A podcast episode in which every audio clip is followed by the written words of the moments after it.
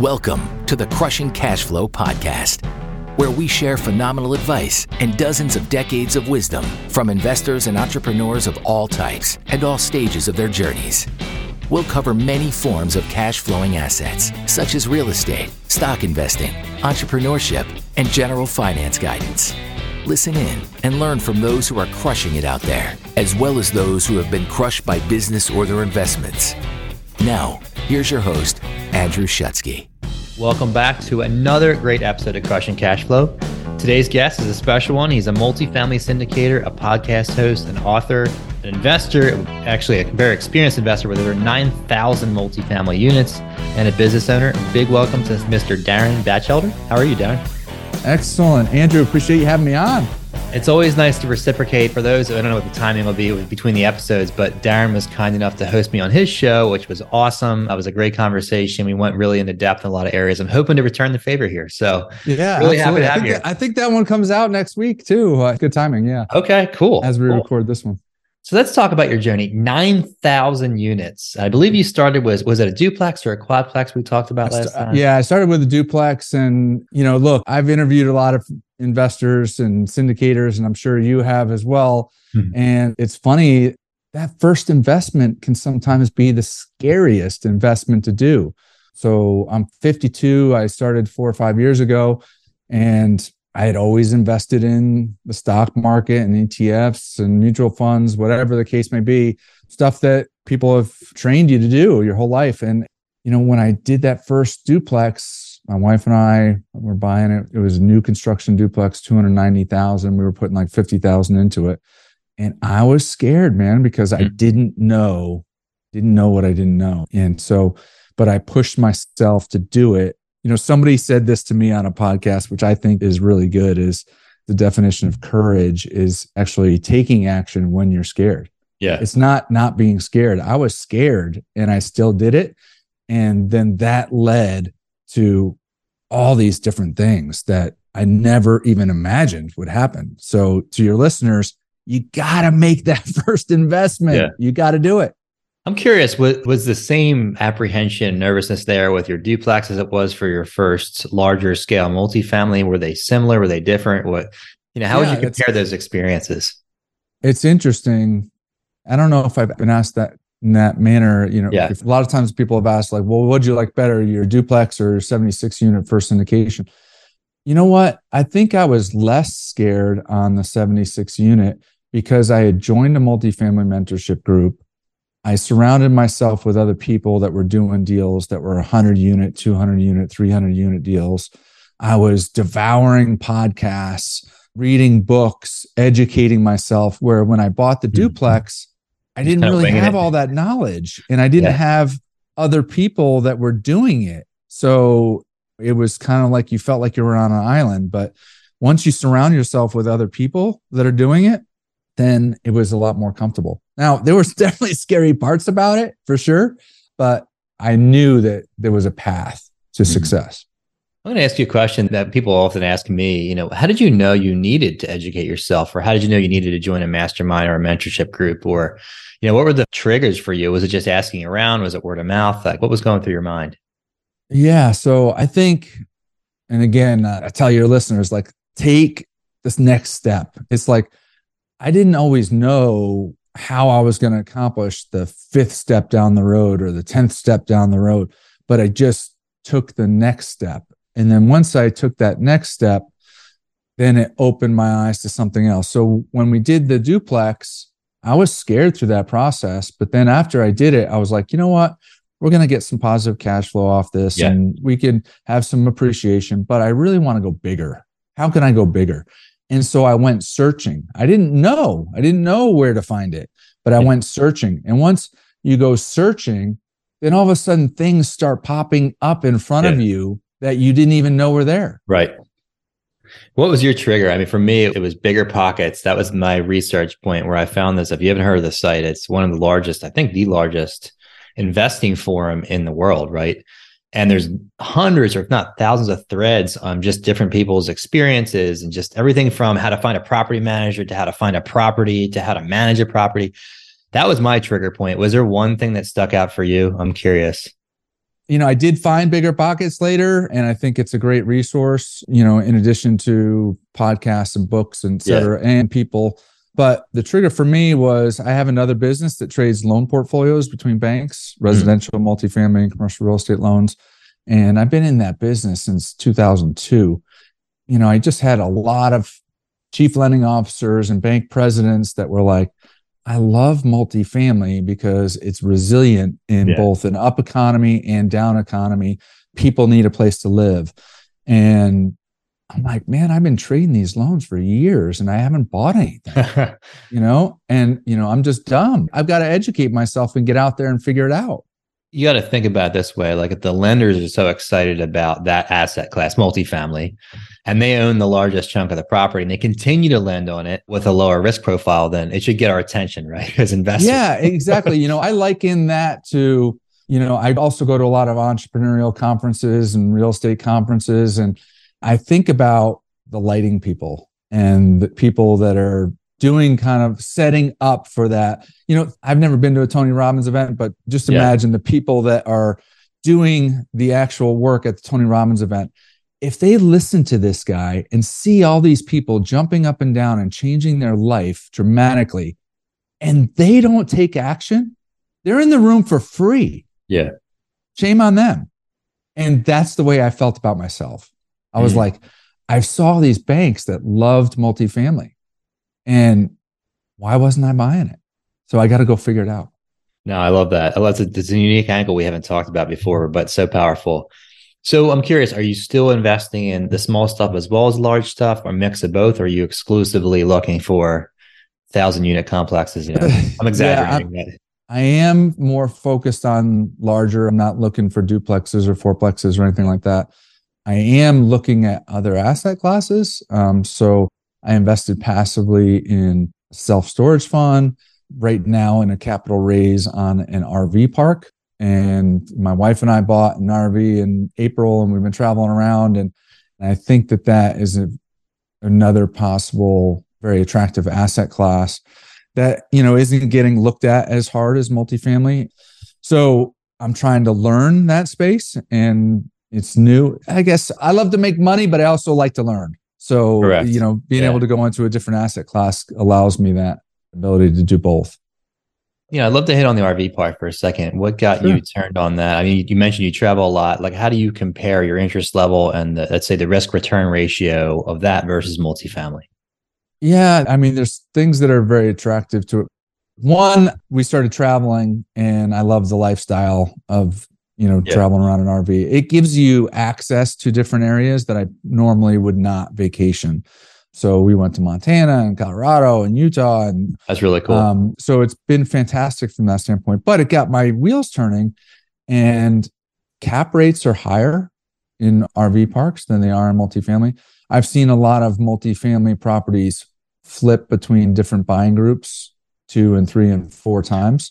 Times. And on the RV side, there's a lot of mom and pop owners that maybe they bought one RV park. They don't really necessarily know how to take and manage it from a professional standpoint. So when I think of value add, yeah. I think that there's room in that marketplace, but it's different. I'm trying to learn. The other thing is right now where we are in a rising interest rate environment, you know, with multifamily, interest rates are actually higher than the cap rate which is wild, right? Yeah. So normally you buy a multifamily property and there's, you know, 100 or 200 basis points difference between the interest rate you're putting on the loan, on the deal, and the cap rate you're buying it. So immediately you, as the ownership group, are getting that spread between what the interest rate. So let's just say the interest rate was 4% and you bought it at 6% cap rate. You've got a 200 yeah. basis point spread, but now it's flipped where the interest rate is higher and cap rates are still lower than where interest rates are now. So you actually have to implement part of the value add just to make up for that spread. Yeah. Well, on the RV park side, it's not that way yet. It might turn that way, but right now, cap rates are still higher than the interest rate you would put on the loan. So you're going to get a positive spread. What are you guys looking at in terms of value added? Is it adding it for RV park specifically? Is it adding amenities? Is it just looking at rent to market ratios, improvement, improvements to the land? I'm trying to get creative here, how that might look. Yeah, no, right, exactly. And I didn't know much about it, you know, either until I started traveling, until I started looking at investments and whatnot. So the deal that we're doing right now is a ground up construction deal. So we're buying the land, we're going to develop a brand new park and then lease it up and there's a number of different risk points there. You know are you going to get all the approvals and entitlements? Are you going to be able to implement the development in the timeline that you say or are you going to be able to lease it up at the rates you know you're going to? So in this scenario it's more of a ground up construction deal. So yeah. it's all built off of are you going to be able to lease it up and lease it up at the rates that you want it? But in terms of value add like we looked at potentially buying another park and a lot of the pad sites are gravel and it's just not that pretty you know yeah. it's not that nice. So what kind of amenities can you put on that property? You know is there room to put a pool? And there's not a pool now. Are you able to spend money and actually pave the roads and put cement down for the pads? You know depending on the tenant profile is it conducive to adding dog parks and playgrounds that sort of thing. So you have to kind of look at where the property is and who the tenant base is and who the tenant base you want it to be. But marketing is also very important in the rv space is something that i'm learning. So you know multifamily how do you find your multifamily property? I'm talking about the tenant now. You're probably yeah. going to look at where do you work, drive around in a 15, 20 minute, you know, area. And hey, I like this area. There's six apartment complexes here. I'm going to go look at those. So it's a lot of drive by.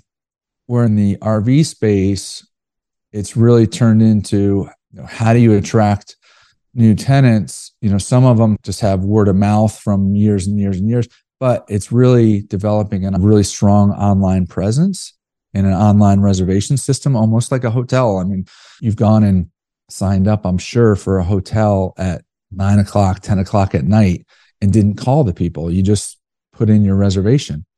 Well, you can do that same thing with RV parks, but you'd be surprised how many RV parks say, call the office tomorrow at nine o'clock and they miss, you know, opportunities. Wow. Interesting point.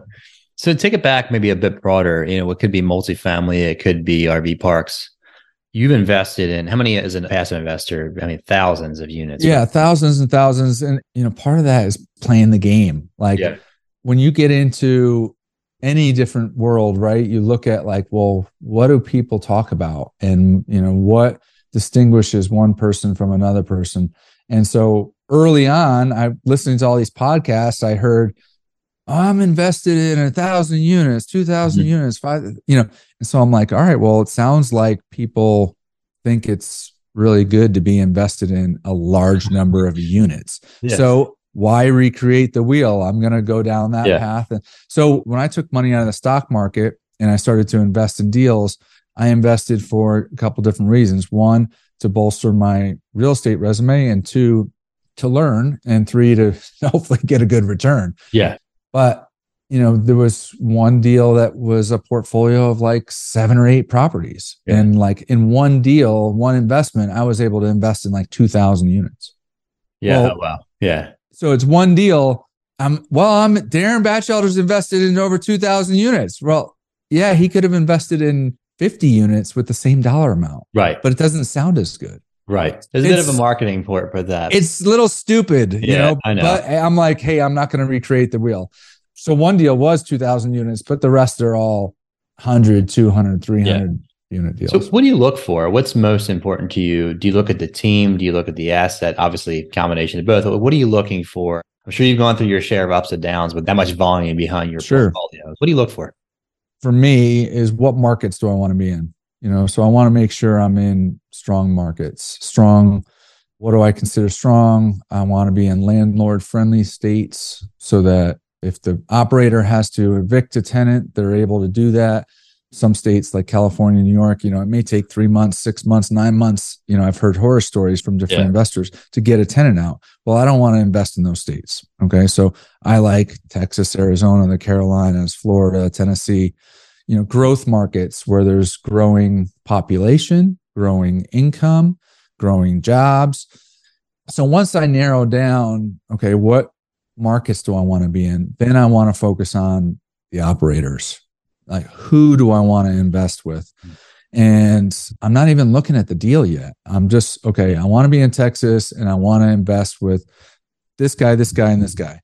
And then I'm going to get to know those people. Mm-hmm. You know, it's different in this world than in buying Amazon stock. You buy Amazon stock and you don't get to call the people, you know, but when you're doing these private equity deals, you know, you should have access to their cell phone number. And if you have any questions, ask. You know, I have people that are not in the real estate world that invest alongside me. And they're like, Darin, what do you think is the highest risk in this deal? And then I'll explain it to them, you know? So, and then it goes to the deal. Okay. And the deal, I would say, be, you know, passive investors, I get a lot of deals in my email box, and I'm sure you do too. And most deals look the same return yeah. wise. It's six to eight percent cash on cash, 80 to 120 percent total return over a five year period. But what I've learned is some operators under promise and over deliver, and other operators put really aggressive performance together yeah. to make the numbers look good, and then they can't hit them. So, look, you know, when you're in it and you're getting to know people, you talk to other people and you find out their track record and you find out who the people are that consistently over deliver. And the other thing I would say is, you know, you want to work with good people yeah. people that you know, like, and trust, you know? And some people, you know, they're good people, but I just don't click with. There's a cultural, I would say maybe a yeah. fun element too. Like, you know, yeah. their reporting and communication style jive with what you need. Some people are cool with a one liner email every month right. saying, Hey, everything's going well, 83%, 83% occupancy or cash flowing all as well. Other people want, Hey, I want to see pictures of the units being renovated. And, and so you got to find that cultural fit. Yeah, so. absolutely. That's a great point. You can actually, so I took the tact of like investing with a lot of different sponsors to learn their different communication style and figure out what I like and what I don't like yeah. and create my own. But interesting idea that you just came up with what you said was, you know, look, if you're looking to invest in your first deal, why not ask the guy, hey, can I see one of your monthly emails from a prior yes. deal? And yes. then you can review that to see if it jives with, you know, the type of communication that you're looking for. Yeah, that's a great idea. Absolutely. Well, this has been awesome, man. There's been so much value unpacked in the last 20 minutes or so. For those who want to get in touch with you and learn more about what you're doing and how you got into 9,000 units in such a short period of time, how do we get in touch with you? What's the best way? I think the best way is uh, my website, darinbatchelder.com. So it's D A R I N B A T C H E L D E R.com. I'm also on all the social media. So okay. Instagram, Facebook, LinkedIn, etc. And I've got a book called Why Not You. So you can find that through my name on Amazon. Fantastic. Well, thanks so much for joining, Darin. It's a blast. Absolutely. Thanks for having me. Thanks for listening in with us for another episode of the Crushing Cash Flow Podcast. We have a small favor to ask of all of our listeners. Please subscribe, rate, and review on iTunes. Each subscription and rating will help us massively toward our goal of helping reach as many listeners as possible each week. Thank you very much once again for listening. We're thrilled to have you with us as part of this journey, and we can't wait to share more of these stories with you. Stay tuned for much more to come.